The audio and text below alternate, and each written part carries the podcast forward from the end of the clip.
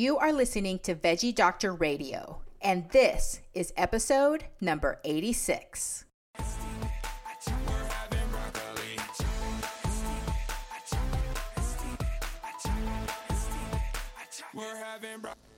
Hey, I'm your host, Dr. Yami. I'm a board certified pediatrician, certified health and wellness coach, author, and speaker. I'm also a passionate promoter of the power of diet and lifestyle in preventing and reversing chronic disease and bringing joy and longevity into our lives. This podcast is focused on plant based nutrition, habit formation, motivation, and mindset so that you can have the tools to live the best life possible. Are you ready to get started? Let's do this. We're having broccoli.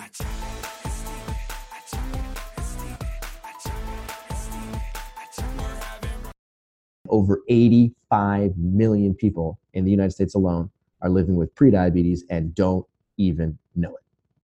Happy Sunday, veggie lovers, and welcome back to Veggie Doctor Radio. I have an excellent episode for you this Sunday. The first of two episodes focusing on diabetes Today, I have Cyrus Khambatta from Mastering Diabetes here to talk to us about diabetes, about insulin resistance, what causes insulin resistance, what is it, what decreases insulin resistance or improves insulin sensitivity, what kind of foods can we eat to change our insulin or improve our insulin sensitivity, and lots, lots, lots more. In fact, this episode is a little bit longer. I hope that you will stick with it because all of it is wonderful. So, it's very, very good stuff. Before we get into that, I want to remind you about my newsletter. If you are interested in being the first to hear about each episode each week, also, any special events, travel, any talks I'm going to be giving, summits I'm going to be part of, which there's one coming up soon that I know is going to be very exciting for many people, then please subscribe to my newsletter. There's two ways you can do it. You can text the word fiber, F I B E R, to the number 66866. Just put the word and text it to that number, 668 66, and then it'll lead you with instructions on how to sign up. Or you can go to my website, doctoryami.com forward slash sign up to sign up for my newsletter. And the other thing is, I want to thank you. I want to thank you for subscribing, for rating, and for reviewing my podcast. I have a great review from Josh Christ, five stars, titled Empowering Insightful. Josh says, whether you're already deep into your journey of authentic health and wellness or just getting started organizing your plant based lifestyle, this is a must listen podcast for you. Dr. Yami does an incredible job leading conversations that cover the entire range of mental, emotional, spiritual, and physical challenges we all face, learning to navigate the transition to plant based living while rebuilding our health, vitality, and family in the process. Highly recommend listening and subscribing. Thank you so much for that warm review. And I can tell that you are a person that is empowered and you take your life, your joy, your well being into your own hands. Thank you so much for that review, for spreading the joy, reaching out to other people in your life. I appreciate that so much. So, the rest of you, if you have a moment, if you haven't already, please rate, review, subscribe, share. In addition, I would remind you that I did write a book. I think it's doing pretty well so far. People are really liking it. So, thank you. All of you have already purchased it, read it. It is called A Parent's Guide to Intuitive Eating How to Raise Kids Who Love to Eat Healthy and you can find it on all the major online booksellers. If you have purchased and read it, if you could please take a little moment to rate it and review it on Amazon, I would appreciate it so much. And I'm trying to read all of the reviews that come up. I'll be alternating between my book and the podcast and uh, sharing all the goodness, all the great feedback you guys are giving me. I appreciate you so much. Thank you so much for being listeners of Veggie Doctor Radio. Let me talk about my guest today. So, Cyrus Khambatta is a PhD, and he and Robby Barbaro, who has a Master of Public Health, are the co founders of a program called Mastering Diabetes. So, this is a coaching program that teaches people how to reverse insulin resistance via a low fat, plant based, whole food diet. Cyrus has been living with type 1 diabetes since 2002 and has an undergraduate degree from Stanford University and a PhD in nutritional biochemistry from UC Berkeley. Robby, who was unable to be in the interview today, he was diagnosed with type 1 diabetes in 2000 and has been living a plant based lifestyle since 2006. He worked at Forks Over Knives for six years and earned a Master's of Public Health in 2019. So these guys founded this program, Mastering Diabetes. They are helping so many people. But what I really want you to know is that they have a book also titled Mastering Diabetes. It is fabulous. It is fabulous. It's going to be such a great resource for so many people. What I love about this book is that it's well organized, it's easy to read, it's got lots of examples and stories, and it's very comprehensive. They really dig into all the different questions or concerns you might have when you're starting to think about using their approach, which we're going to talk more about in this episode. But I really encourage you if you've been diagnosed with prediabetes, you have a family history of diabetes, you have family members that have diabetes, I really encourage you to grab this book, look into this program, learn more about it. And this is for people with any type of diabetes because there's more than one type of diabetes, which we're going to talk all about in the show. So don't worry. We're going to cover all of this stuff. But I just I just want you to think about please ordering this book. We are releasing this episode on the week that Mastering Diabetes releases. So you may, if you hear it, it may still be in the pre-order stage, but you will soon be getting that copy. Okay, I promise. You're going to be getting it quick, especially if you do Amazon Prime. Will come to you very quickly. You'll be able to open that book and get started. But until then, you can go to masteringdiabetes.org and find lots and lots of information. So, I know you're going to love this episode. Let's get started because it's really long. Here is myself and Cyrus discussing diabetes. I hope you guys have a plantastic day and a plantastic week. I will check you guys again next week where we're going to have another episode with an endocrinologist, a physician, and we're going to be discussing a lot of the similar things from her perspective. All right, guys, here's me and Cyrus.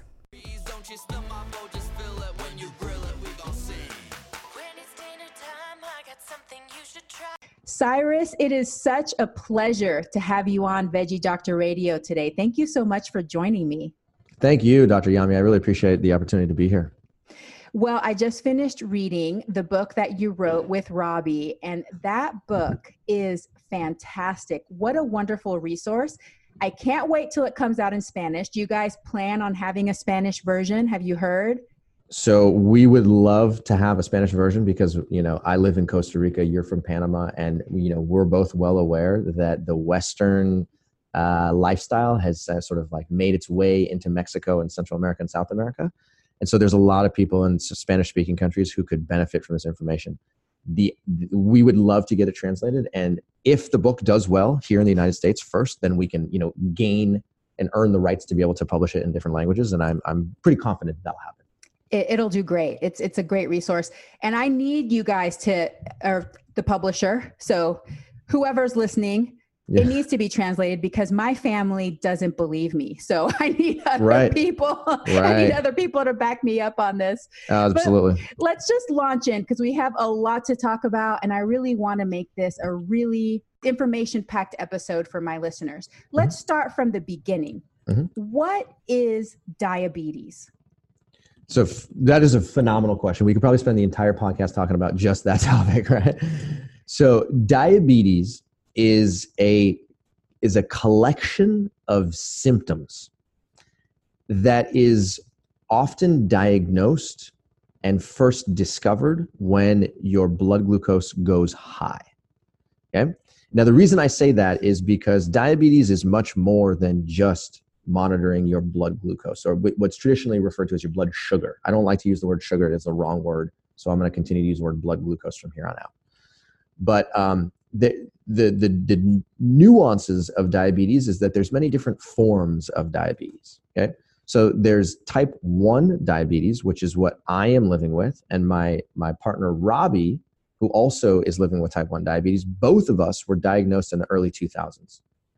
And um, we type 1 diabetes is an autoimmune version of diabetes. So what that means is that your own immune system has, for any number of reasons, decided to attack and kill the insulin producing cells in our pancreases and as a result of that, we no longer manufacture and secrete insulin.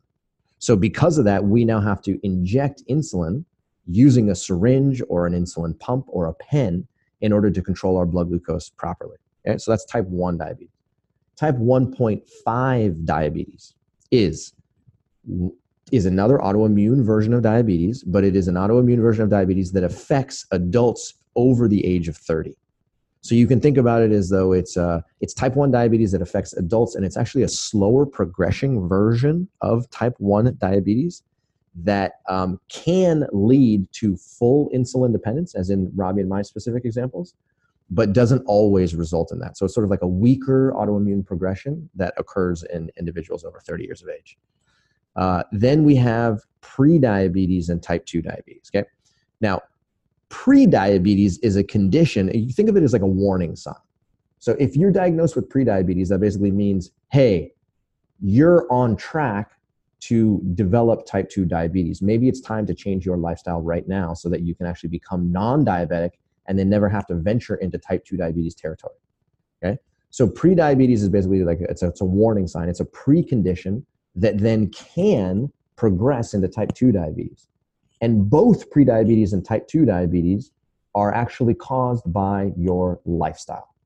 So there's a number of things that contribute to your risk for developing prediabetes and type 2 diabetes, including number one, a sedentary lifestyle. If you don't move your body, if you're not exercising frequently, that can certainly increase your risk for type 2 diabetes and prediabetes. Number two, if you eat a diet that is has contains a significant amount of refined foods, whether those refined foods are things like flours, and sugars and um, you know refined carbohydrate rich foods as examples are like pastas breads cereals um, highly refined grains um, the consumption of those packaged and processed foods can increase your risk for the development of prediabetes and type 2 diabetes no question uh, in addition to that um, eating a diet that is high in fat specifically high in saturated fat can set the stage for a condition known as insulin resistance. So, if you're eating a diet that's high in fat, you're eating refined and packaged foods, if you live a sedentary lifestyle, any combination thereof, you develop this thing called insulin resistance. And then insulin resistance progresses to prediabetes. Insulin resistance then progresses from prediabetes into type 2 diabetes. And at the basis, prediabetes and type 2 diabetes are, are caused by this thing called insulin resistance. And we'll get into way more detail about what that actually is. And then finally, the last version of diabetes that exists is, um, is called gestational diabetes. Gestational diabetes affects women who are pregnant, and it's think, thought of as being like a temporary state of, uh, of diabetes that you know usually surfaces is somewhere around 10 weeks of pregnancy and lasts while the mother is pregnant and then most often disappears as soon as the mother gives birth What's interesting about gestational diabetes is that even though it's considered temporary and a woman might develop it and then get rid of it, if you have gestational diabetes, number one, it is an indicator that you are insulin resistant. But number two, the recurrence rate of gestational diabetes turning into type 2 diabetes at some point in the future is astronomically high. It used to be something like 10 to 20%, but now research is showing that something like 70% of women who experience gestational diabetes during pregnancy are at an increased risk for developing type 2 diabetes down the road. Wow, that's incredible. I hadn't heard those numbers. Yeah. So, really, what's at that foundation of this is insulin, right? For those that are type 1 diabetic or type 1.5 diabetic, you are not making insulin. You're either not making it at all or your insulin production has reduced or is decreasing.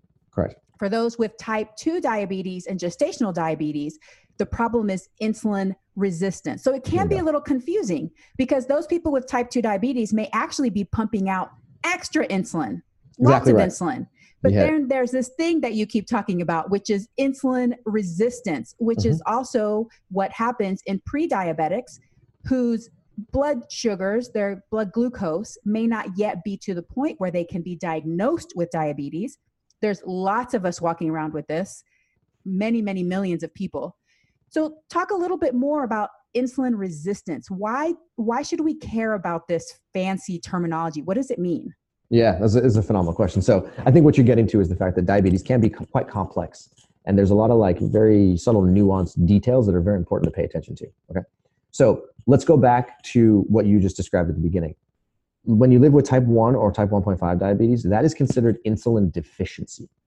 Okay, so that's again, it's an autoimmune attack of your pancreas or of the beta cells in your pancreas, which leads to a either complete inability to secrete insulin or a partial inability to secrete insulin. So that is a that is literally an insulin production problem. In the case of pre-diabetes and type 2 diabetes, um, it is not necessarily an insulin production problem. It's actually an insulin utilization problem. It's an insulin use issue. So, what do I mean by that? Okay. So, let's say you go to the doctor. Let's just walk through a couple of examples here. Let's say you go to the doctor and you take a routine blood test for an annual uh, physical. And your doctor measures one particular thing inside of your blood called an A1C, a hemoglobin A1C. Okay. Your hemoglobin A1C is basically just a marker of what your blood glucose has been doing for approximately three, sometimes four months. Okay. So the A1C value is um, an indicator that t- it tells you and your doctor whether your blood glucose is normal or elevated or quite high. So if you get an A1C value and it comes back at a number of 5.7 or less, or I should say 5.6 or less, then that, what that means is that you're non-diabetic and everything's fine. That your glucose metabolism is functioning exactly the way it's supposed to be, and there's really no cause for concern.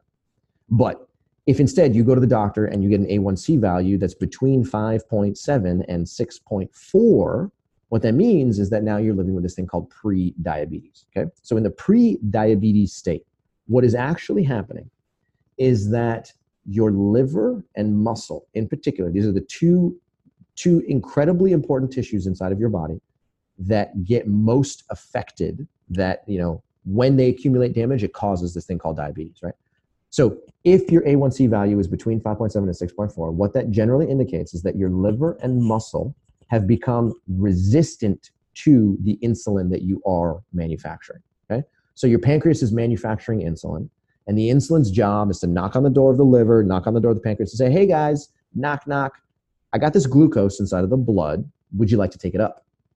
And if the liver and muscle were insulin sensitive and non-diabetic and in a you know perfectly normal functioning state, both the liver and muscle would say, "Okay, cool, sounds good." And they would open doors and they would allow glucose to come inside of the tissue so that it could be utilized for energy. In the insulin resistant state, when insulin knocks on the door, says, Hey, liver, knock, knock. Hey, muscle, knock, knock. I got this glucose. Do you want to take it up? both of those tissues respond by saying, you know what? I can't really take that glucose up right now. I'm not interested. Go away. And so as a result of that, the glucose that's inside of your blood gets trapped. It's literally there's a traffic jam of glucose inside of your blood. The glucose cannot get outside of your blood very easily. And as a result of that, your blood glucose begins creeping up over time. And as your blood glucose begins creeping up, your A1C value begins creeping up. So this is sort of a, an indicator that something is wrong with your liver and something is wrong with your muscle, and now it's time to sort of make some changes. So, like you were saying earlier, in this situation, oftentimes people who are living with prediabetes, they find that their A1C level starts to creep up a little bit, and what it forces your pancreas to have to do is work just a little bit harder.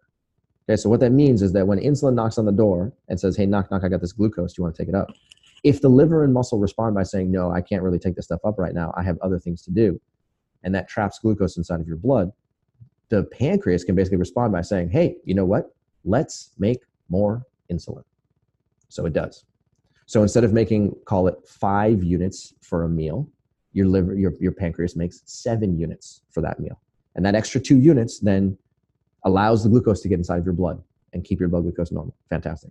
Tomorrow, the same situation happens.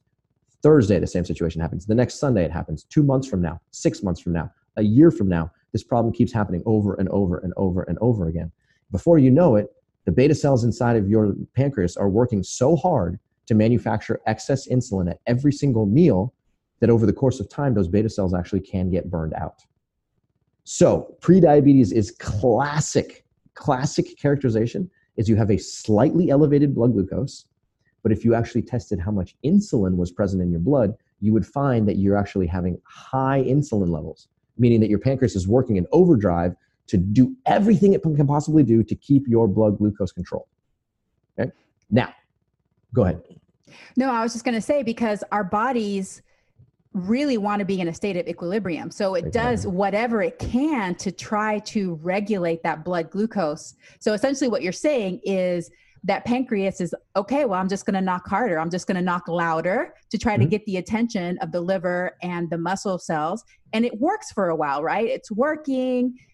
Blood sugar doesn't seem to be increasing rapidly. It seems to be working. But then mm-hmm. you say, after, over time, after a while, it's not working as well anymore. That's exactly right. So a, a, a, simple analogy to think about this would be like imagine you're driving your car and um, you notice that there's a small hole inside of your oil pan and as a result of that the amount of engine oil that you put into your engine starts to go down pretty quickly so you put in oil, engine oil today and then a week later you're like oh my oil's low i gotta go put more oil in so you put more oil in and then a week later it goes low it goes low again you have to keep refilling it in that state, that's sort of like the pre-diabetes state, right? There's a problem, and the problem is that there's a little hole in your oil tank, and you can solve that problem by literally just putting more oil, more oil, more oil, more oil, more oil, and doing it frequently in order to keep your engine functioning properly.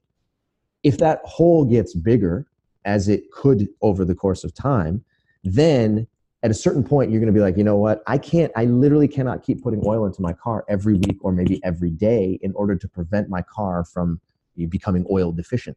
So as a result of that, now what you have to do is say, you know what, let me fix the problem, and then you fix the plug.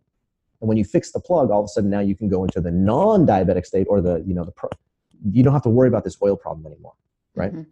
Okay. So let's say you're in the pre-diabetic state. Again, slightly elevated blood glucose. Your A1C is now beginning to show signs of it because you're between 5.7 and 6.4 and your insulin levels are definitely high, detectable, measurable, high.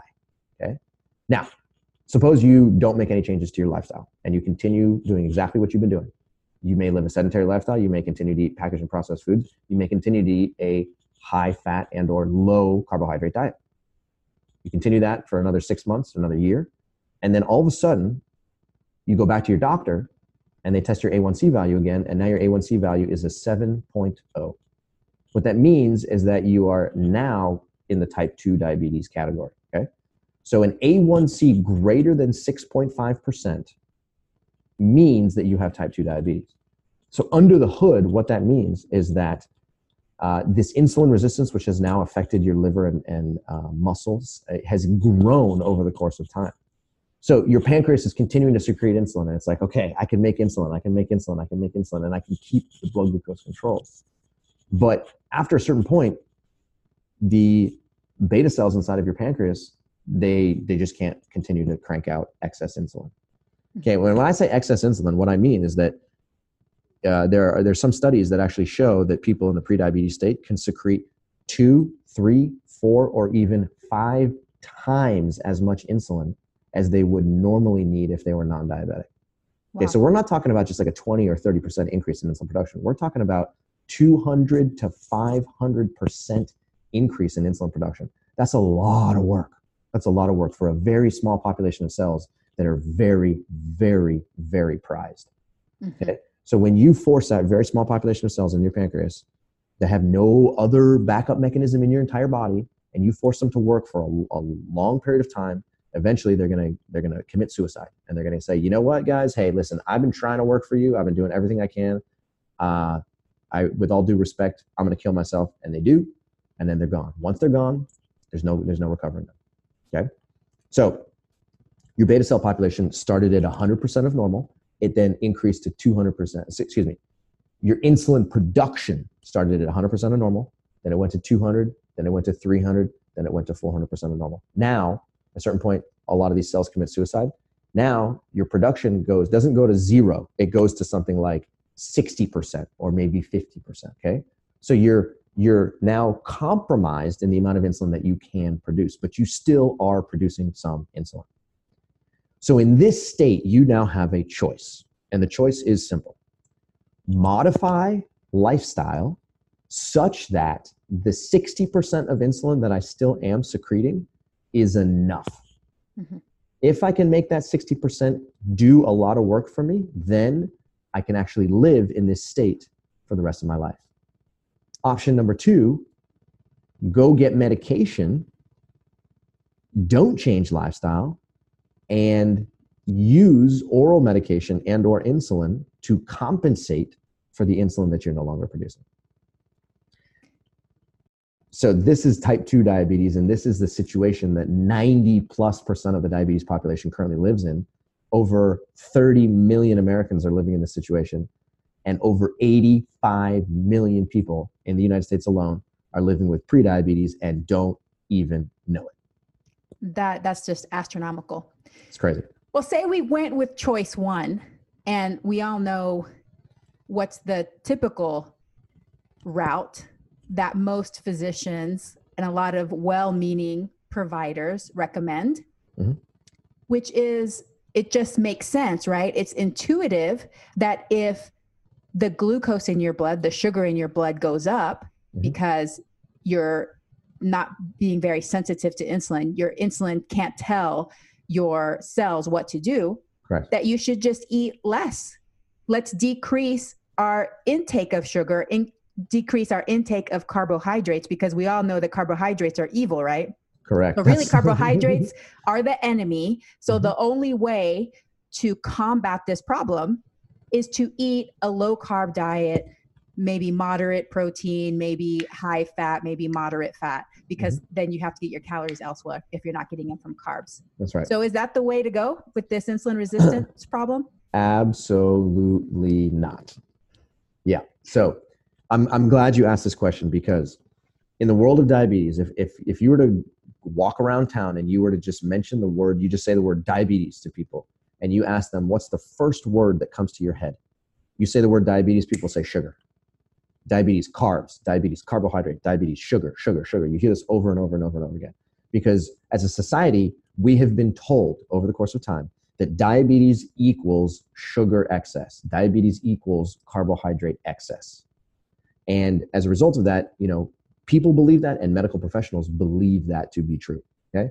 Here's the problem. It's not a true statement. And I know this may sound radical and totally counterintuitive, but the answer is it's not a true statement and, and I'll tell you exactly why. Okay. Um, let's start out by talking about what carbohydrates really are. Okay. Carbohydrates are a class of molecule. Okay. It's a, it's a type of nutrient that you get from eating many plant based foods. Okay. It's found mainly in the plant based world. It's found very in very small amounts in the animal based world. So carbohydrates in the natural world show up in foods like fruits, in starchy vegetables, in whole grains and in beans, lentils, and peas. That's where they're found. Okay? So this is a type of energy that your body and every human body has the ability to metabolize for energy. When you eat carbohydrate, a lot of that carbohydrate energy is then broken down by enzymes in your digestive system into this thing called glucose. And glucose is a fuel Okay, glucose is a fuel that your liver can take up, that your muscle can take up, that your brain can take up, your pancreas can take up, your kidneys can take up, your um, your prostate gland can take up. Okay, any tissue in your body is capable of utilizing glucose as a fuel, and it's actually a from a biological perspective, human beings and mammals have been designed to operate off of glucose as a fuel. Now, when you eat carbohydrate rich foods, those carbohydrate rich foods are then broken down into glucose, and that glucose has an opportunity to be taken up into any tissue in your body, namely your muscle, namely your liver.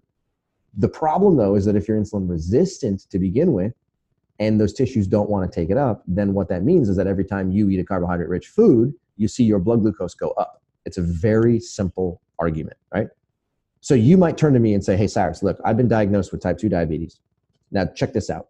If I go eat a banana right now and I eat that banana, I check my blood glucose two hours later, my blood glucose is high. I look at my blood glucose meter, it's now at 180. Okay, so what does that mean? Does that that means that the banana is bad for me? Okay, every time I eat a bowl of quinoa or have some red beans, my blood glucose goes high. You know what that means? That means that quinoa is bad for me. That means that red beans are bad for me. That means that anything that's carbohydrate rich is bad for me because when I do, my glucose goes high. And the answer is true and not true at the same time. In order to really understand what is happening, what we have to do is ask a simple question Why is your glucose high? Is it because bananas are bad for you? Because quinoa is bad for you? Or is it because your muscles and liver are not fully capable of utilizing the carbohydrates in those foods for energy. And what ends up happening is that you see that there's actually a, there's a whole series of things that happened before you ate that banana in the first place that set the stage for insulin resistance. So in reality, here's what's happening. Let's say that you're eating a traditional low carbohydrate diet. Traditional low carbohydrate diet means that you're minimizing fruit and starchy vegetables and whole grains and uh, legumes and you're eating more chicken, more fish, more red meat, more white meat, more eggs, more bacon. Okay. You might be eating things like peanut butter. You might have uh, coconut meat. You might have olive oil. You might have nuts, seeds, olives, you name it. Okay. So these are all sort of like more protein rich, more fat rich foods that either come from the plant based world or come from the animal based world. By eating those foods, you're eating more fat and more protein and you're reducing your total carbohydrate intake naturally. So if you do that over the course of time, what ends up happening is that the, the fatty acid molecules inside of those foods that are originally locked up as what's called triglyceride, that triglyceride is then broken down by your digestive system, and those fatty acid molecules are then circulated to tissues all throughout your body. Some of those fatty acids get inside of your adipose tissue your fat tissue exactly where they're supposed to be, and that's a good thing. Some of those fatty acids make them to your make their way into your liver. Some of those fatty acids make their way into your muscle. Now, your liver and muscle have a, an ability to store small amounts of fatty acids, very small amounts. But when you overload those tissues with too much fatty acids over the course of time, then your liver begins to accumulate excess fatty acids.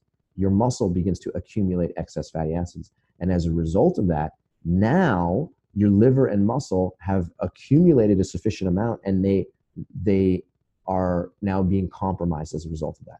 So what they do is they're they're literally just looking for a way to try and block more stuff, more energy from coming inside of those two tissues.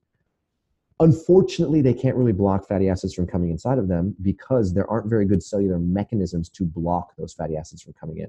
But what they can do is they can block insulin from functioning well. Because insulin is a master escort, a master signal that allows glucose to come into the tissue. So what what cells in your liver and muscle are really doing is they're saying, you know what? If I could block those fatty acids from coming in, I would do that in a heartbeat. But I can't do that right now. It's not it's not it's not easy for me to do that. But what I can do is I can tell insulin to go away.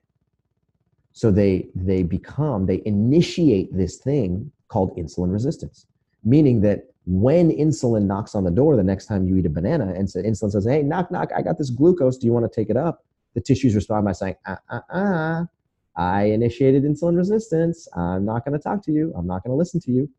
And as a result of that, only small amounts of glucose can actually come inside of those cells. The rest of the glucose is trapped and it's sitting inside of your blood and it can't go anywhere, right? So in reality, what ends up happening is that you ate a diet that was sufficiently high in fat over the course of time that set the stage for insulin resistance and then secondarily, you tried to eat carbohydrate rich food in the insulin resistant state. And by doing that, you noticed your blood glucose went high. So again, is it the banana's fault? No. Is it the red bean's fault? No.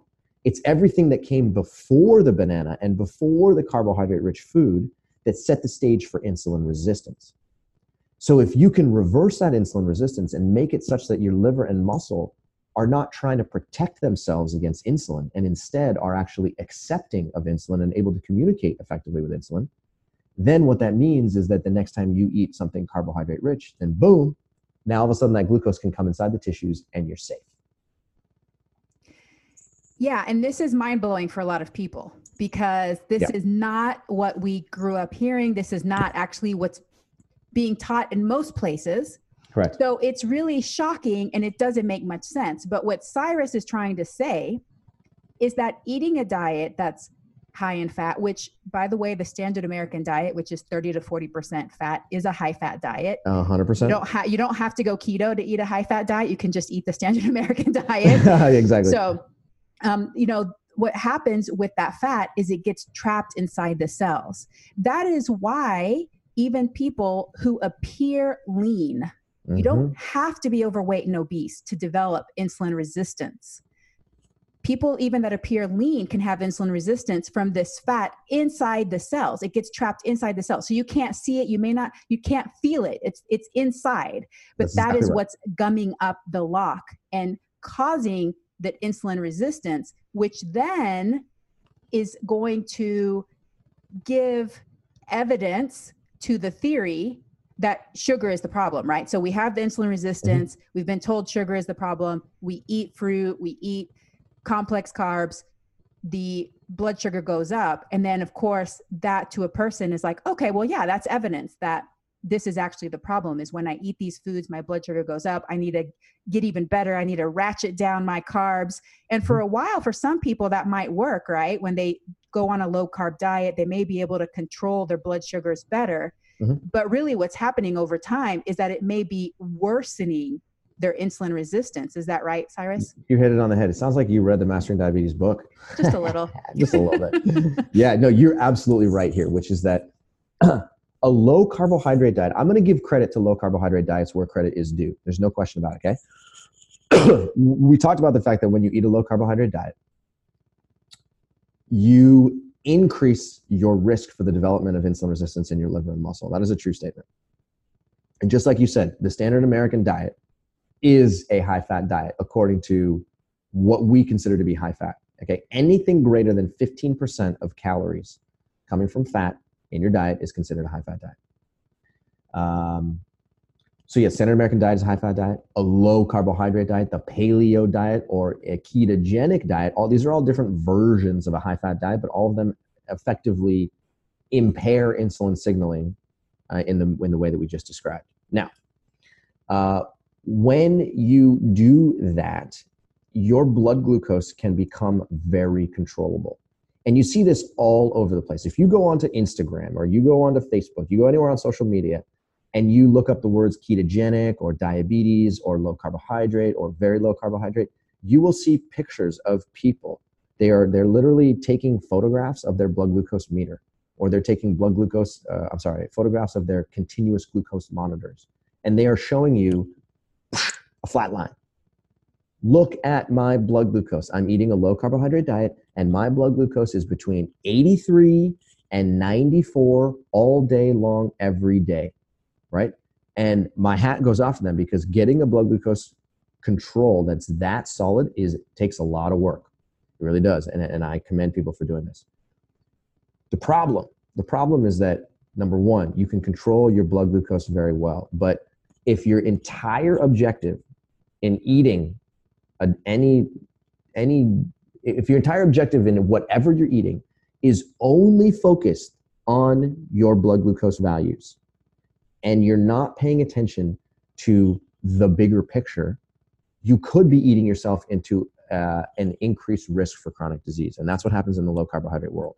So people pay attention to their blood glucose, which is a good thing, but they're not necessarily also paying attention to other markers of their health, which could be going in the wrong direction. Okay. What studies show in the world of uh, ketogenic diets. There's many papers that actually document the differences between a ketogenic diet and a low fat diet okay? And they try and determine well which one of these is better and which one of them is more effective? And what ends up what people see over and over and over again is that in the short term in the first six months a ketogenic diet is more effective at helping people lose weight and control their blood glucose. Both of those the ketogenic diet wins on both of those front in the first two in the first six months But after a year, the ketogenic diet increases LDL cholesterol levels. And that's not a good thing because the more your LDL cholesterol level goes up, the higher your risk for development of heart disease. Okay. Number two, total cholesterol level also tends to go up on a ketogenic diet. Number three, weight loss becomes equivalent between the two approaches. And number four, the A1C value, which tended to fall very quickly on a ketogenic diet in the first six months, now begins to come right back up. And there's no difference at one year and there's no difference at two years. Okay. So even though a ketogenic diet or even though a low carbohydrate diet may flatline your blood glucose in the short term, what I'm asking you to do is pay attention to what could happen to you in the long term. And there's plenty of evidence in the scientific research that now shows that people who lower their carbohydrate intake are at an increased risk for cardiovascular disease and cancer and this thing called all cause mortality, which is premature death from any cause. So, yes, if you're sort of just, if the only thing that you care about in this world is controlling your blood glucose, then a low carbohydrate diet is going to get you there and you're going to love the results you see. But what I'm asking you to do is pay attention to what's going to happen to your heart, what's going to happen to your brain, what's going to happen to your eyes, what's going to happen to your nerves over the course of time. How about your liver? How about your kidneys? How about your pancreas? If you're paying attention to all of those tissues at the same time, then eating a plant based diet that is rich in carbohydrate energy and low in fat is actually a much more powerful solution. Okay. So, one of the things I wanted to point out too is that for the people that do a low carb diet, they may actually induce worsening insulin resistance. They may not know that though because they're keeping their carbs really low. So, for those that quote fall off the wagon mm-hmm. of the low carb lifestyle, ketogenic lifestyle, mm-hmm. they may actually have a worsening of their blood sugar than before they went on that. Correct. So that's one of those things that um, is very interesting to know too. And then the other thing I want to point out for my mm-hmm. listeners is that you can develop insulin resistance along with insulin deficiency.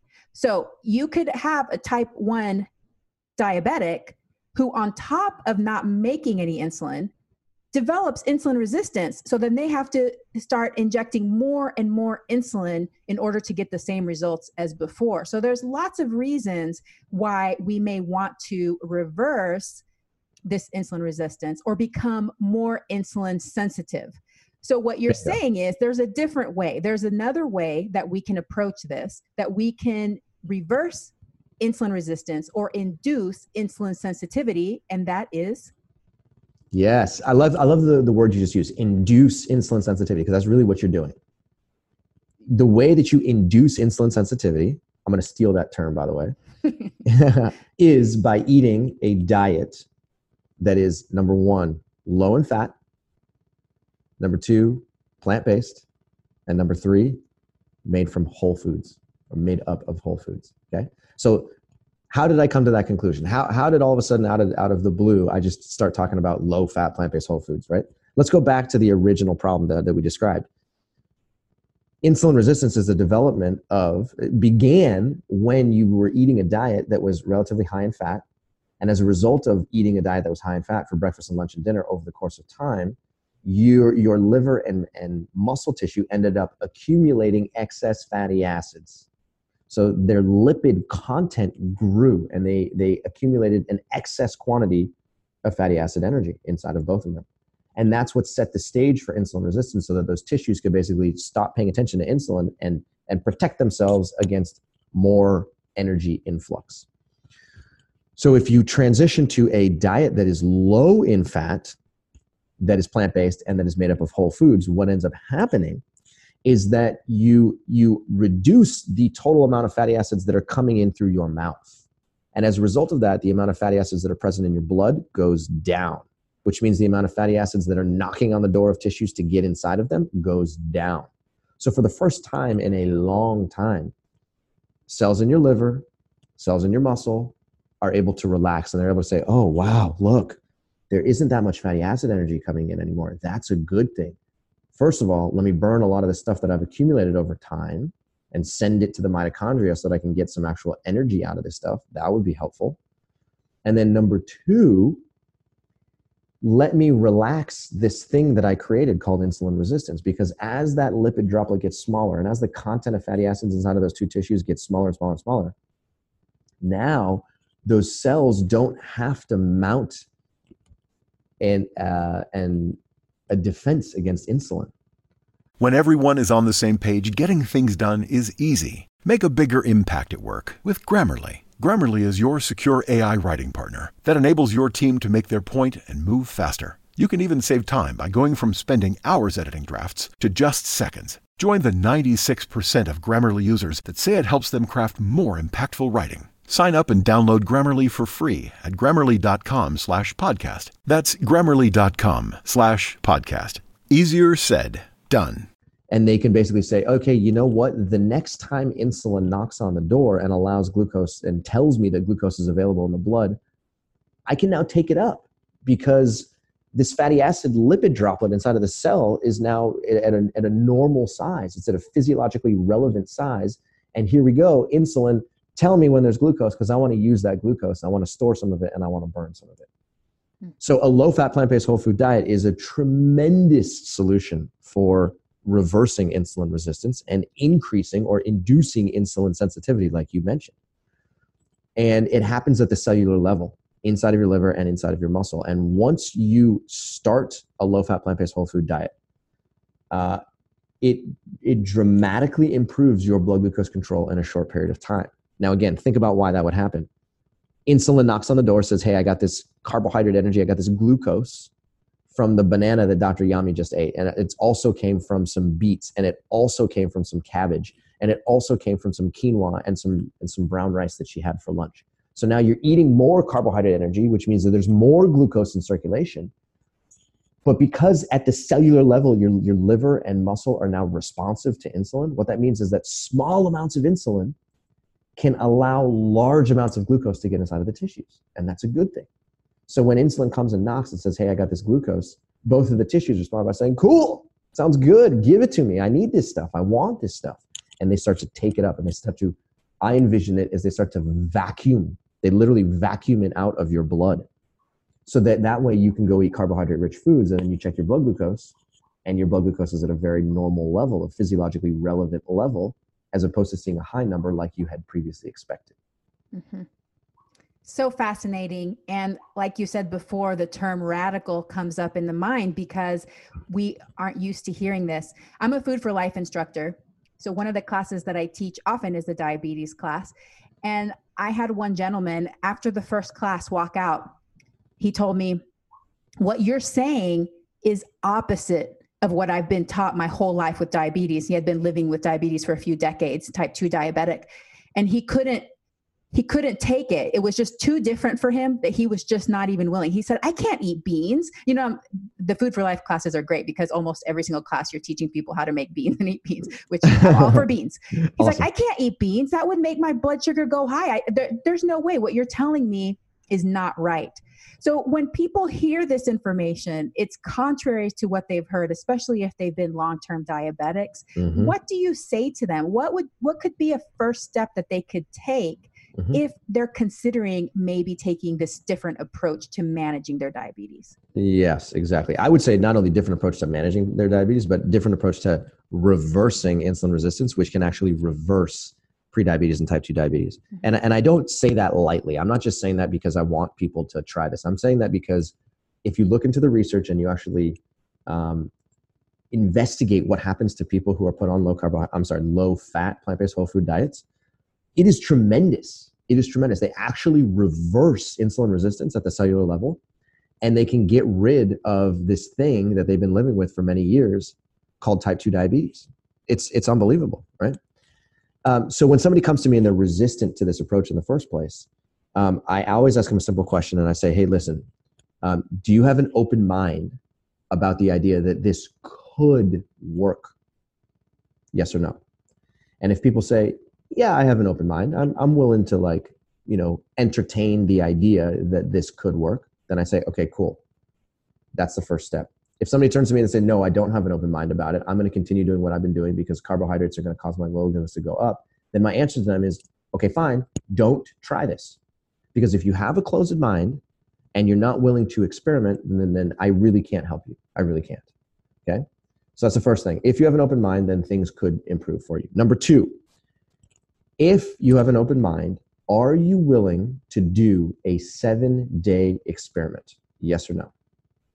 And if people say, yeah, sure, I can do something for seven days, then I go, okay, great. Here's what we're going to do.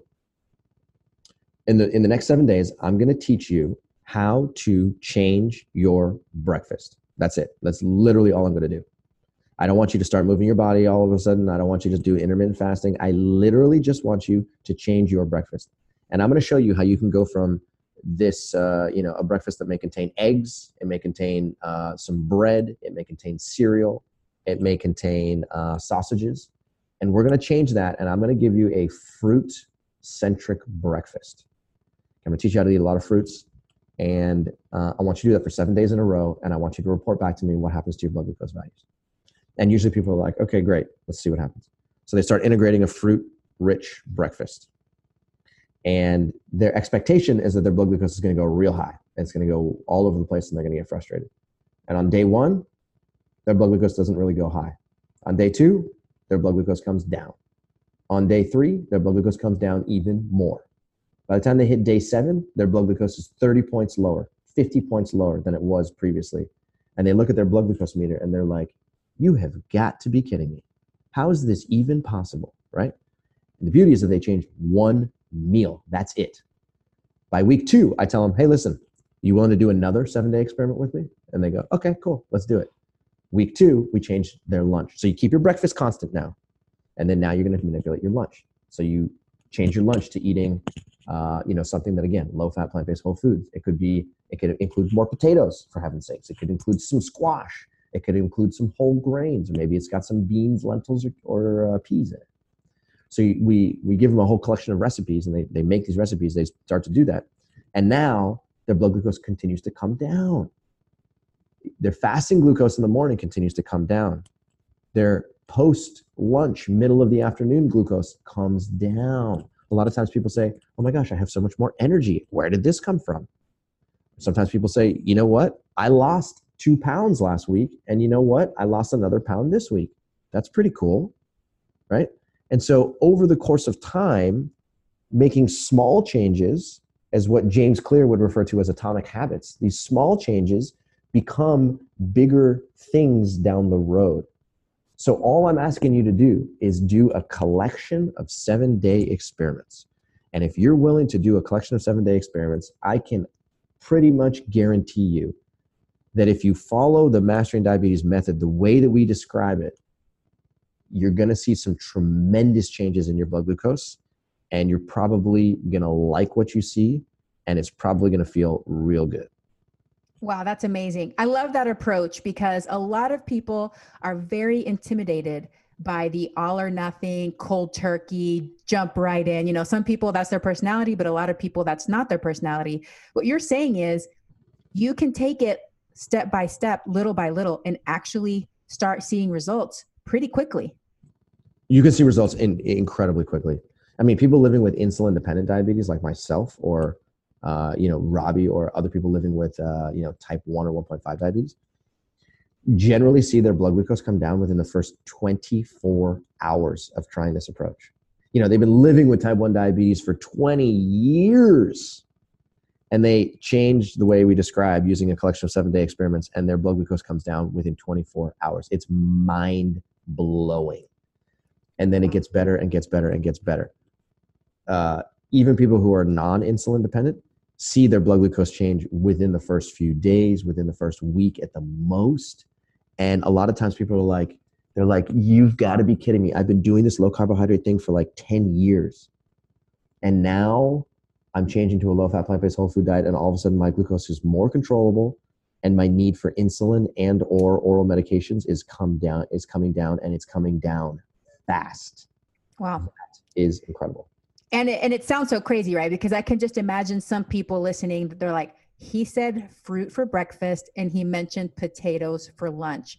That's ridiculous. This guy's crazy. So let's take a step back and talk about this designation that you have I really love how you guys broke it down into the green light, yellow light, and red light foods.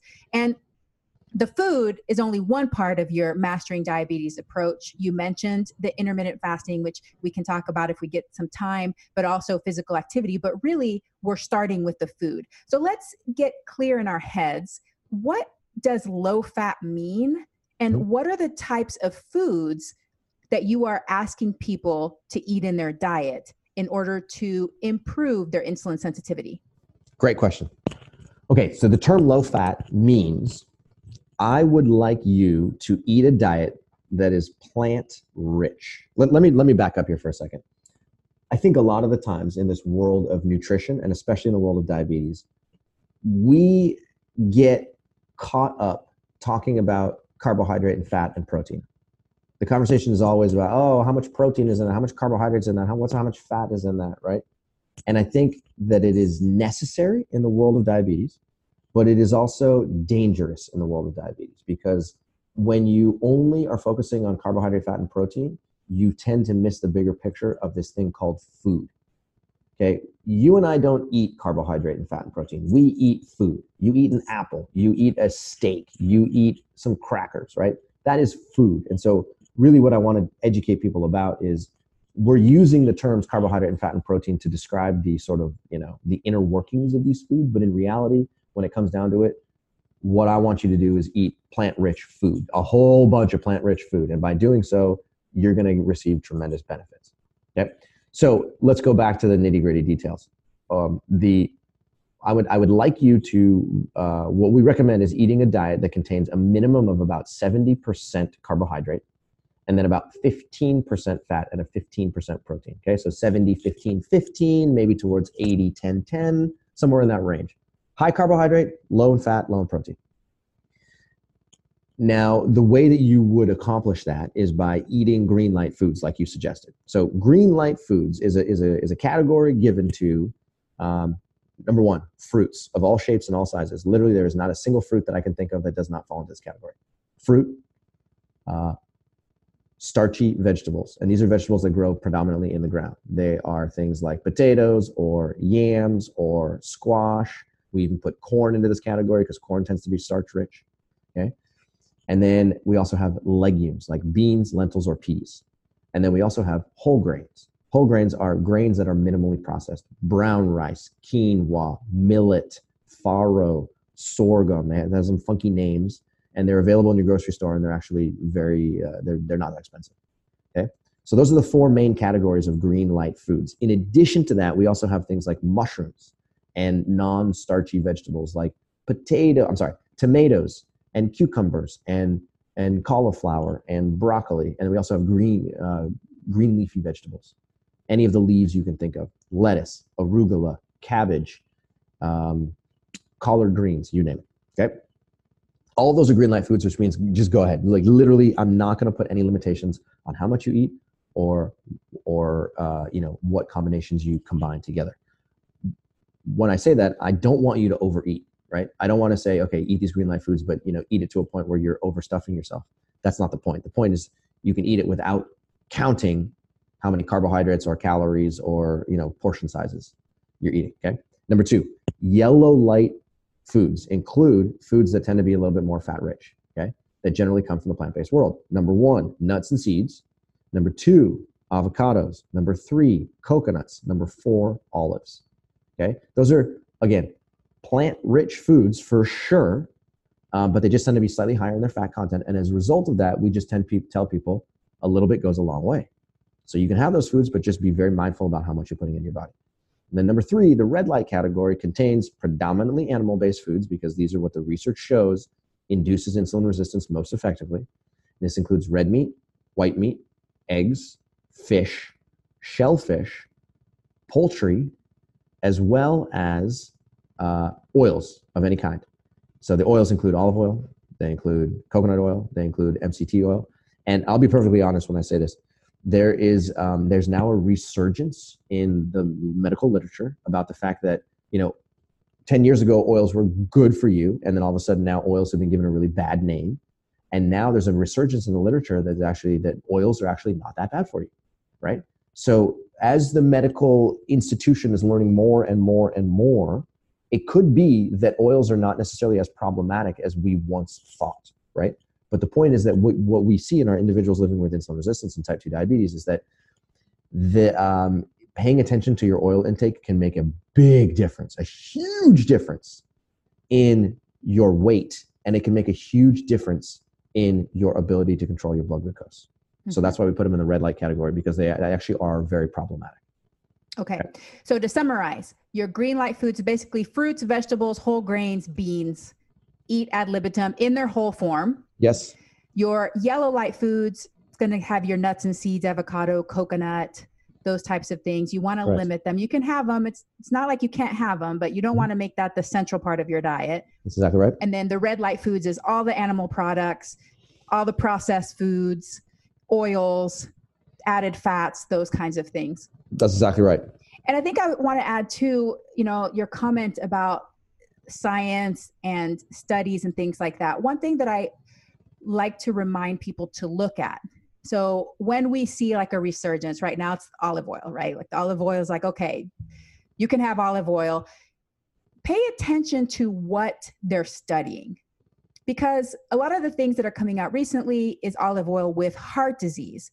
Well, maybe that's a little bit of a different mechanism than how oils affect insulin resistance. So it's not like olive oil is back, just have it, whatever. It, it depending on what you're susceptible to and what you suffer from, it may not really be a good choice for you.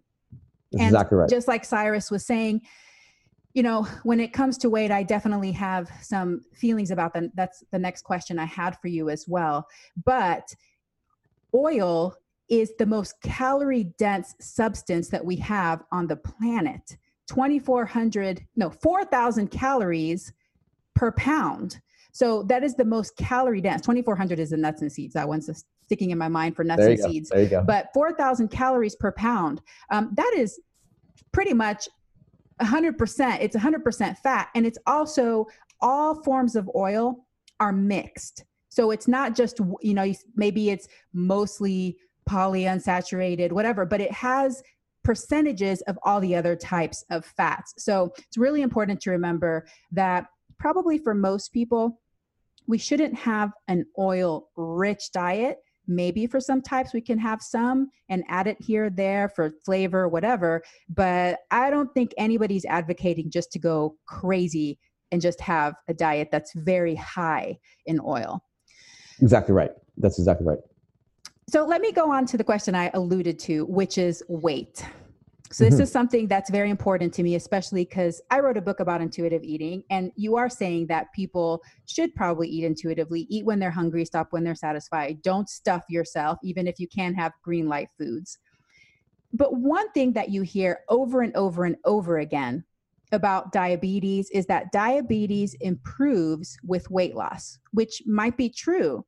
But what I heard you say earlier is that you can start to see results and pretty dramatic changes and improvements independent of weight loss before even any significant weight loss has occurred. So, what are your thoughts on diabetes and weight loss and excess weight and, and that topic? Okay, I'm so glad you talked about this because this is literally one of my favorite subjects of all time. Uh, in the world of diabetes, there's this huge focus on if you just lose weight and achieve your ideal body weight, then your problems will be solved. So you know, in in with people with type sorry with people with pre-diabetes, there's this national initiative called the DPP, the Diabetes Prevention Program, and one of the things that they try and accomplish is to get you to lose seven percent of your body weight. And by doing so, the chances of you getting rid of prediabetes goes dramatically up. Okay. Uh, there's some research actually out of England that shows that if you adopt this thing called the Newcastle diet, then you can actually significantly reduce your calorie intake. You basically cut your calories, lose weight, and diabetes tends to go away. I'm not going to argue with any of that. That is a true statement.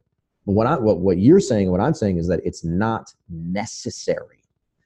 There's a, there was a one of the greatest papers that was ever written about this subject. What happened in 1979, written by a guy named James W. Anderson and his colleague Kylene Ward, and they published a paper in which they took 20 people living with insulin dependent type 2 diabetes. So these are people living with type 2 diabetes that have been using insulin for at least one year.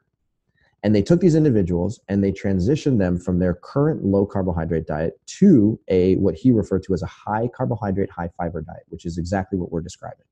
Okay. And he put these people on there on his low fat, plant based whole food diet. And he wanted to see what was going to happen to their blood glucose values and to their insulin needs. But he told them one thing. He said, You are not allowed to lose a single pound inside of the study. If you do, I will kick you out of the study. So he literally forced his individuals to have to eat more food and eat more food and eat more food. What was different was that they were just eating low fat, plant based whole foods and they weren't eating their traditional low carbohydrate diet. So he started feeding people this diet and he maintained their body weight and made sure they weren't losing any pounds. He got 10 out of his 20 individuals living with type 2 diabetes who had been injecting insulin to get off of insulin altogether, 100% free of insulin. Guess how much time it took for those individuals to get off of insulin entirely? What's your guess? Maybe you know the answer. Six months. Six months. Okay. That's what I originally thought when I read the paper. The answer is 16 days. It took 16 days. Basically, it took the better part of two weeks for people to number one not lose a single pound but number two change the biology of their liver and muscle to become more insulin sensitive. And as a result of doing that they were able to discontinue their use of insulin altogether. That is phenomenal research. And that is the power of food. I mean this is what i tell people all the time is it's the food. So especially for people that might come from a dieting background, they may have a little PTSD about eating these like measly little portions, feeling hungry all the time, or having some issues around body image. Focus more on your well being, focus on how you're feeling, focus on eating these foods that are literally life saving and health promoting instead of your weight. Because as you can see, these changes can occur very rapidly. And what I love the most about that study is that a lot of the participants in the study were physically uncomfortable. They were like, mm-hmm. please, Absolutely. please don't keep making us eat so much. We're really, really full. Right. which, which is why eating a whole food plant based diet that's low in fat without oils for a lot of people leads to effortless weight loss, which is not necessarily what I'm promoting. I'm not saying people need to lose weight necessarily, but when it happens, it usually happens in this effortless way that's not even like you're not trying to do it. You're not trying to restrict your calories or restrict your portions. You're eating abundantly, you're eating deliciously, you're eating foods that make you feel good. So, what I recommend to people is focus on that feeling instead of the number on the scale. Absolutely. I couldn't agree with you more. Let me put it this way. The number on the scale matters. I'm you and I are not saying it's okay to be 20, 30, 40, 50 pounds overweight. That's not a true statement. We want you to achieve your ideal body weight. That is a true thing. But even before you achieve your ideal body weight, you can see dramatic changes in your insulin sensitivity just by manipulating the quality of the food that you put into your body and the type of food that you put into your body. And so if you can migrate over to a plant rich diet that just happens to be low in fat and very high in fiber, as a result of doing that, you don't have to lose weight first in order to see dramatic improvements in your glucose responsiveness. All you have to do is start eating that food. And as a result of that, the biology of your liver and muscle are going to change in your favor, and weight loss will happen. It'll just happen over the course of time, but you're going to see better numbers on your blood glucose meter, and that'll happen much quicker. It's, that's beautiful. I love it we we spent a lot of time on the basics because I really want my listeners to really understand what diabetes is, what insulin resistance is, and how they can actually start to reverse this insulin resistance. So I think it's really important. In your book, you also have further steps that people can take once they've really gotten the food down. They can go on and add maybe some intermittent fasting and also start moving their bodies. Can you just talk really quickly about intermittent fasting, what it is, and why it's important for people that might suffer from insulin resistance? Absolutely. So, intermittent fasting is one of my absolute favorite techniques. I, I used to study it when I was back in graduate school for five years. And uh, since that time, it's just gotten more and more and more popular. Uh, I remember talking to my colleagues at the time when I was going to school, and um, I turned to them and I was like, hey guys, intermittent fasting, calorie restriction, this stuff is pure gold, like unbelievably powerful. I just don't think it's going to catch on. I don't think that the general public is going to want to hear this message to eat less food. It's not. It's not what people are going to actually act on. Boy, was I wrong. I had no idea how wrong I was going to be. It turns out that intermittent fasting is arguably potentially more more popular than the ketogenic diet. But even I don't know how to measure that. But the idea is that it's an extremely um, powerful method, and it's become very popular in our world today, and that's a good thing. So, um, intermittent fasting is basically a simple way that you can manipulate the timing of the of your food intake, and by doing so, you can improve your glucose metabolism. You can improve your cardiovascular health. You can improve the function of your brain, and you can decrease your risk for uh, the development of precancerous cells simply by managing or by manipulating the timing at which you put food into your mouth. Now, human beings are sort of used to eating a breakfast and then a few hours later a lunch and then a few hours later and a dinner and um, and and that's okay but what the research world has actually found is that when you invoke in uh, calorie restriction in, in other words when you restrict your calorie intake that is the only known method to actually add time on this planet. Okay? It's so it's called calorie restriction without malnutrition and it's considered the most powerful and and truth be told the only way to increase your longevity. And so the question is do, do you have to restrict your calories in order to get these benefits? Do you have to restrict your calories in order to reduce your risk for chronic disease and live a longer life? And the answer is yes you do but rather than me telling you that you have to make every meal a little bit smaller and be hungry all the time what you can do instead to mimic calorie restriction is just change the timing at which you eat food. So if on a daily basis you were to create create a uh, an eight hour eating window and a 16 hour fasting window, then you can mimic a lot of the effects of calorie restriction. So that's called a 16 8 intermittent fast. So what that means is that you literally are going to skip either your breakfast or your dinner, and you're going to basically uh, you know eliminate one of those meals and just fast during that period and bracket it with your sleep so that you're getting credit for the time that you're sleeping plus either your dinner or your breakfast. And as a result of doing that, you create a 16 hour window where you're not eating any food. And then in the subsequent eight hour window, that's when you do get to eat food. And by doing that on a daily basis, many of the effects of calorie restriction can be replicated. And it's pretty darn powerful. Um, so, as far as diabetes is concerned, if you're increasing your fasting window to about 16 hours on a daily basis, you can get tremendous benefits. Your blood glucose can get flatlined, your insulin use can go down, um, your need for oral medications can go down, and your ability to lose weight goes up. And all of those are good things. Mm-hmm. So, um, we're huge fans of intermittent fasting. And whether you do a 16 8 like I just described, or you do a, a once per week 24 hour intermittent fast, or any variation thereof, most of the intermittent fasting techniques are going to lead to improved health and it's going to be like another tool another tool in your toolbox that's going to continue to improve your diabetes health yeah, I, I, love talking about intermittent fasting, and I work with clients as well, and I teach intermittent fasting. And I find that a lot of people, even just thinking about starting with a 12 hour overnight fast, stop eating, you know, dinner at seven and then don't eat again until seven or eight the next morning that's a, a good place to start for a lot of people because a lot of Americans snack all night long yeah. right up until bedtime. You know, you have your popcorn and your candy or whatever when you're watching TV. You don't go to bed till 11 or midnight. You get up and then you have your breakfast with your coffee at 7 or 8 a.m. So even just starting to stop earlier, right after dinner, close the kitchen, brush your teeth, and don't eat again till the next morning is a mm-hmm. good place for a lot of people to start to try to practice because we don't think of sleeping as fasting, but we are fasting because we're not eating while we're sleeping. So Absolutely. we take advantage of those sleep hours to add to that fasting window. And it can have a lot of benefits. The studies with breast cancer, too, and decreasing our risk of breast cancer and increasing breast cancer survivors. Um, percentage of breast cancer survivors with intermittent fasting. I think that's all great stuff, too. Absolutely, absolutely. You, you, got yeah. Use your sleep to your advantage because um, you you are fasting when you're sleeping. It's like the easiest form of fasting that you'll ever do, but it definitely counts towards your fasting window. So absolutely use it. Really quick on exercise.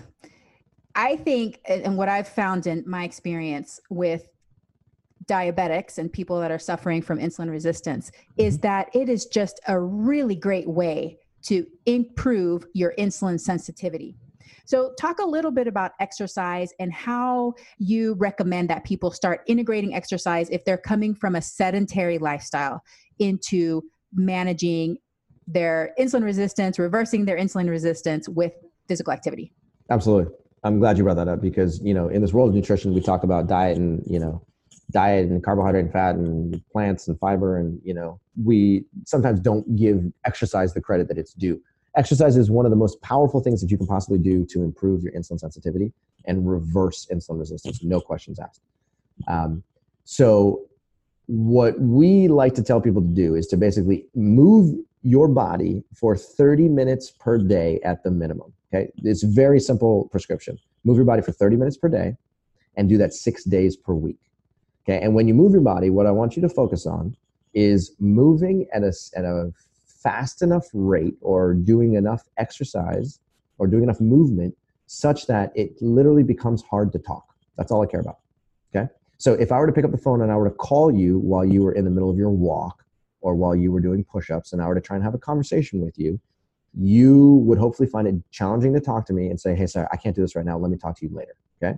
So that's number one. Number two, if you can sing a song, you're not working hard enough. Okay if, just think of your favorite Whitney Houston song. I want you to try and sing that. And if you can, then you're not working hard enough. Otherwise, you know, work to a point where you can't really, you know, sing properly. And when you do that, then you know that you're working at a, at a decent enough pace. So if you literally just do that, um, you will likely find that your blood glucose becomes more controllable, that you are, you could even start to lose weight a little bit quicker uh, that your need for insulin and or oral medication goes down and your energy levels are actually going to go up. Okay? There's a lot of people who are like oh I'm, I'm too tired to exercise. I don't have enough energy to exercise. And and the irony of the situation is that the more you exercise the less tired you will become. It's mm-hmm. counterintuitive. You think oh well it takes a lot of energy to exercise. The answer is yeah it does take energy to exercise but it's also very energizing. And as a result of that the more that you move your body the more energy you're going to have and the easier it's going to be for you to use your body the next time. Mm-hmm. Again, yeah, very counterintuitive there, right? You think, oh, I'm tired, it's going to make me more tired, but it just makes you feel great. And mm-hmm. as a lifestyle medicine physician, I will say that exercise is just one of those things that there's just there's nothing bad about it. Exercise helps for so many things increases longevity as well, decreases chronic disease. Mm-hmm. It's going to improve your insulin sensitivity. So, exercise is definitely one of those things to think about integrating into your regimen. Mm-hmm. What do you think is the most common mistake that a person makes when they're adopting the mastering diabetes approach? What do you see that people do over and over again that might be a common mistake that they make? Yeah, that's a great question. I would say a common mistake is that, uh, like we talked about earlier, people go into it sometimes with like a with with like a, a partially closed mind, where they're they're saying to themselves like, okay, I'll make these changes, but I'm still scared. I'm still scared. I'm still scared. And they let the fear of eating carbohydrate rich food take over the food that actually goes on their plate. So, what I would like, you know, one of the things that I recommend for people to do is I say, hey, listen, right now, sometimes you like mental blocks can get in the way of you actually achieving the success that I know you're capable of. So for you know, for the first 30 days, as you're really changing your breakfast and your lunch and dinner, I want you to do everything in your power to relax your preconceived notions about what you think is going to happen. Okay. Don't let your head block this process. This, there's a phenomenal biological symphony that's about to be unleashed inside of your body. Don't let your head get in the way of that. Okay. And so when people do that, then all of a sudden they're like, okay, cool, let me just relax it, let me relax it. And then all of a sudden they start to see the magic unfold. Mm-hmm. Okay. That would be my number one thing. There's also a lot of uh, pre programming that has happened over the course of time as you read, you know, you watch tele- programs on television and you read books about low carbohydrate nutrition and you go on the internet and you see people posting pictures of eating meat and their ketogenic diet, right? And this stuff can psychologically pre-program you to believe that's the right thing, that's the right thing, that's the right thing, that's the right thing. And so if you're seeing that on one hand, and then you're trying to change your diet and you're constantly in tension between the two of these worlds, what I would recommend doing is try to try to not pay attention to the low carbohydrate message as much. Literally put it away put it away temporarily and just really focus on doing this. Give me your full commitment. And when you fully commit to something, you're actually going to put it into play the way that we describe. And by doing so, the chances of you seeing success go way up. Mm-hmm. So you have to learn to block and get tunnel vision. This is a time when tunnel vision would actually help you to That's really exactly right. stay. And I'll say too that not just what you hear on TV and programs and things like that, but family members. Because yeah. there's well-meaning family members that'll see what you're doing and they're like, "What you're doing? What? That person's mm-hmm. crazy. You know you shouldn't do that. That's not good for your diabetes." And this happens exactly in my right. family too with a family member that I've been trying for years to get him on this path. And then as soon as he starts eating fruit, another family member, stop eating fruit. You have diabetes. You know you shouldn't be eating fruit. And of mm-hmm. course, that's mm-hmm. hard in Panama when there's fruit year round. That's delicious. Especially so, some of the, the best tropical fruit on the planet. Absolutely. So, okay, this has been so great, Cyrus. I know I kept you over time, but oh, no, it's so no so much great stuff. I want to hear a little bit about you. So, if you could tell me what personal habit you are most proud of, how did you develop it, and how do you maintain it? Okay, most person the personal habit that I'm most proud of is my exercise regimen. Uh, ever since I was a little kid, since I was like, since I could walk, um, I was kind of a terror, and I would just like I would I would run all over the place. I would throw balls. I would play soccer. I would my, my mom literally enrolled me in every sport she could possibly think of, just to make make her life easier. And from a young age, I just recognized that I love moving my body. Over the course of time, what that's translated into is that I take exercise seriously. Exercise is such an important aspect of my daily existence that when I don't get it, uh, the world feels weird to me. Okay, rest days are incredibly hard for me. I really I have this like hyperactivity disorder, and I love it. Okay, so on a daily basis, I'm going to go to the gym. I'm going to go to a CrossFit, and I'm going to I'm going to pound myself into submission because I enjoy it. Right? If that's not available to me, then I'm going to go to the weight room and I'm going to do my own thing. If that's not available to me, I'm going to get on the road and I'm going to go for a run. If that's not available to me, I'm going to invent some silly workout where I'm just doing push-ups and pull-ups in my own house, and I'm going to push myself to the limits. Right? That's something that actually has like fundamentally not only improved my insulin sensitivity and my diabetes health for sure, no question but it's actually changed the way that I think. It's changed. Um, it's it's allowed me to push through a lot of mental barriers that I thought existed, not only on my ability to move my body, but just in life. And a lot of the times when I when I see myself sort of, you know, talking myself out of a particular situation, I go into my exercise brain and I say, you know what? It's not a question of if you can do it. It's a question of if you're willing to put in the effort to do it. If mm-hmm. you're willing to do it, it will happen. And as a result of that i've been able to get stronger and faster and you know better at exercise but i've also become stronger faster and better i think at life in general. And it's something that i absolutely love about my own personal um, you know daily habits. Wow i love that. Well and you don't know this but i can attest to your gym habits because i've been at three conferences with you and I'm one of those people that's at the gym and I have seen you there every single time. Yes, so exactly. you're one so, of those regular gym people. And I love going to these conferences. One of the things I love the most is getting to the gym and there's no machines available. Right. Because everybody house. that's there really integrates that into their lifestyle. And you can tell people are happy, people are energetic. They they have this glowing health about them. And it's just amazing to be around people like that. So I'm glad you're also infected with the same with the same sickness. I'll call it. I love it. I love it.